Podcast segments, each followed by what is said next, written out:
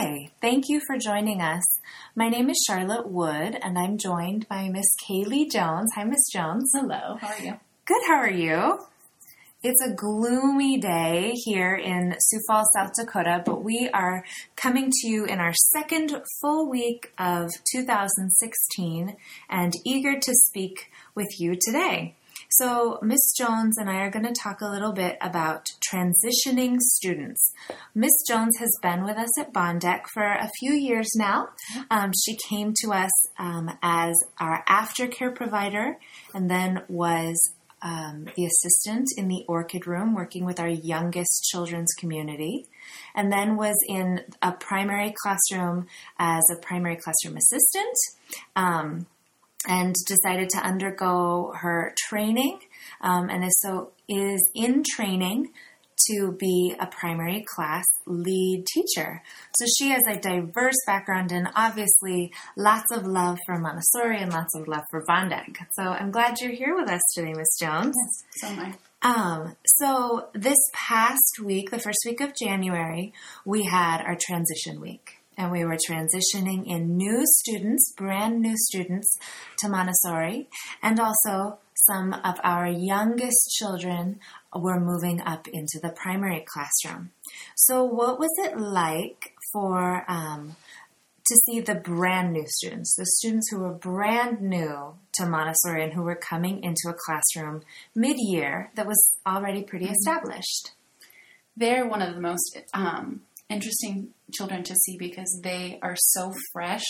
They've never seen any of these things before. They've never been to a place where all of the all of the materials are just for them. They're no longer in an adult world. They're in their own world, and all the chairs fit them.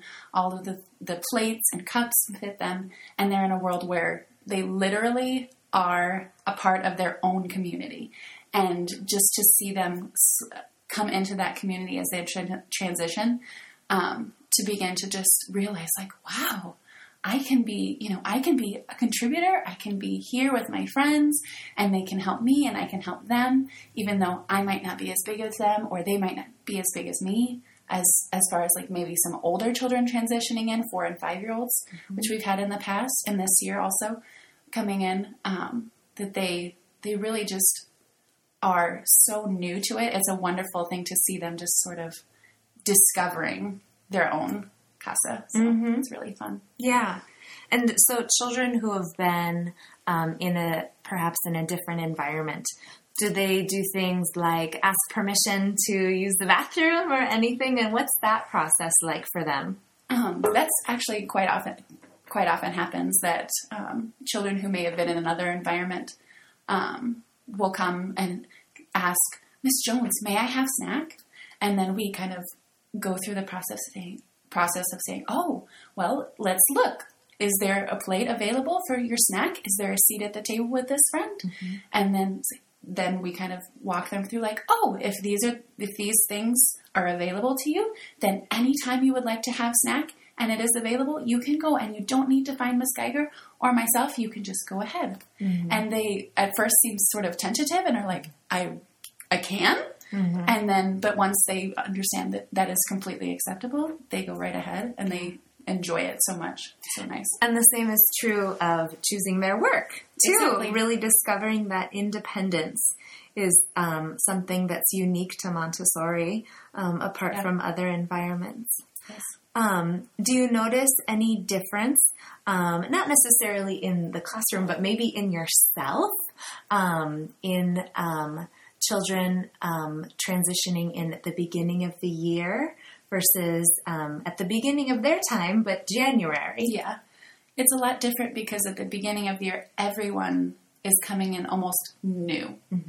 Because um, even if they were here last year, or even maybe two years before, um, or they're coming in from you know another classroom, moving up to their primary classroom, um, they you know they may have had experience with um, Montessori or even in our classroom, but they're coming back after a long break. Somewhere it's a long time, and some of them even come in saying, "I don't remember how to do this, Miss Jones," and we are all very, you know, able to help each other through that transition of coming back at the beginning of the year. Yeah. Whereas in January, we've been here for a few months, Mm-hmm. and even though you know we've had winter break, which is quite a lot shorter than summer, um, so we usually don't see as much of that um, trouble in remembering certain things. Well, and it's a reminder of how far you've come. Yep. To see brand new students at the beginning of the school year, you're all new. Yeah. So it's an incremental reminder versus um, if you have brand new students remembering, okay, how do we be independent?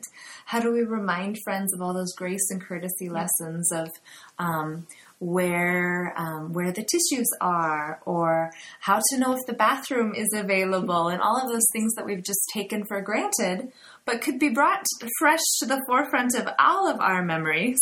Um, so, what um, what do you notice with children who are transitioning from the um, from in our school, the Orchid Room, our youngest children's community, um, and transitioning into a primary classroom? Our younger students coming up are always um, it's always a joy because a lot of them um, have been here since they like they were able to walk. And so like seeing them even change just outside of our classroom coming in um, is really fun for me especially having been in that classroom. Sure. um, but even now with some of our new ones who've come in this year it's so interesting to see them and the works they gravitate towards knowing that that Mrs. Bauer has something like this in her classroom, um, or like friends that they remember having in their classroom last year is always fun to see. Like, oh, I remember you. You were. This is my friend so and so, and they get so excited to say, oh, this, you know, like I get to be with you again. Yeah. and it's so fun to see their eyes just widen as they walk in the first time, and they take in this what seems to us not such an enormous space, but for them it's just oh, it's a brand new world. Yeah. And it's full of things that are not only new and exciting, but also some things that are familiar and comforting. Yeah. And it's just so fun to see them just sort of melt into this environment that they already feel confident in because they've been here with us before. So Yeah. They're, they're coming from a place where they might have exhausted the challenges um, and where they feel really confident to um, a new classroom where the confidence and the independence are transferred, but um, the work is, you know, five, six times as much work on the shelf. Um, they're going from a place where they were the youngest, where they were the oldest students, to now they're the youngest. Um, and so it's a really exciting time to see them, and you can see them just blossoming into this new space, um, new levels of challenge, and new interpersonal dynamics. Um, so it's a joy to see those toddlers grow. is. It is. Um, so, do you see some differences in terms of what children naturally gravitate toward when it's a brand new older child versus a brand new younger child? Yes, quite often um, our younger children gravitate towards the things that their that their body is telling them they need.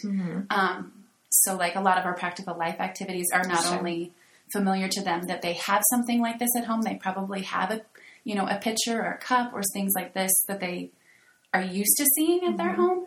Like they always wash their hands. Yeah. Um, but they also are there for their own developmental needs. Yeah. And that's the beauty of Montessori. It's like it's something that they need, and it's also something that they want to do. Yeah. Um, and so those younger children, you usually see a lot of them in the the practical life area right away. That's where they gravitate. Whereas like some of the older children who maybe aren't so into washing their hands, um, may be more excited about letters and numbers, Yeah. or even uh, some of the more um, advanced practical life materials or artwork materials. And yeah, we have a couple in our classroom who just started who are very into our art materials this week. So the younger children seems to take them a while to figure out that there even are other children in the classroom. They're so enamored by the materials. Um, and the older children who come in um, really love the older children Oh, yes. um, and are so engaged in what they're doing and spend a lot of their time observing um, what those other older children are doing and um, that positive peer pressure plays a strong role in yes. their Oh, yes. um, in in their work and their desire to um, to grow because they see these older children who have already been here for preschool years and doing um, lots of advanced work, and they want to be doing that too. And Yeah. all right, you can do the stamp game, but we have to be really good at writing numbers. And suddenly, that number work holds a lot more Oh, yes. desire. um, so. Do you see um, mid year, um, you've seen the older children become a lot more comfortable in their role as kindergartners and in our, as our oldest children? Do you see them um, step up and even some of the um, those middle aged children who are going to be the kindergarten children next year? Um, there's um, with the new transition with um, the last set of students who transitioned in, um, where they're seeing how far they've come themselves. They remember being young. So, do you see a growth in those older children as well? Oh yes, oh yes. Some of them who even may have been a little tentative, uh, tentative at the beginning of like, oh, now I'm the oldest one. I'm a kindergartner. I don't know if I can be a kindergartner. Now they are already to the point where they don't even think twice when they're at like when a younger child says, "I need help tying my shoe." I know how to tie bows, Miss Jones. Yeah. and they're off, you know, off in in the classroom, just pretty much taking care of you know anything that needs to happen. They're right there, and even some of them who are not yet kindergartners, who are like four and a half years old, will maybe be coming turning five soon, mm-hmm. who maybe don't necessarily think of themselves as the oldest children, mm-hmm. are starting to like now, especially with these newer children in January, are just starting. Oh, I know how to do that. I could help them. I could do this.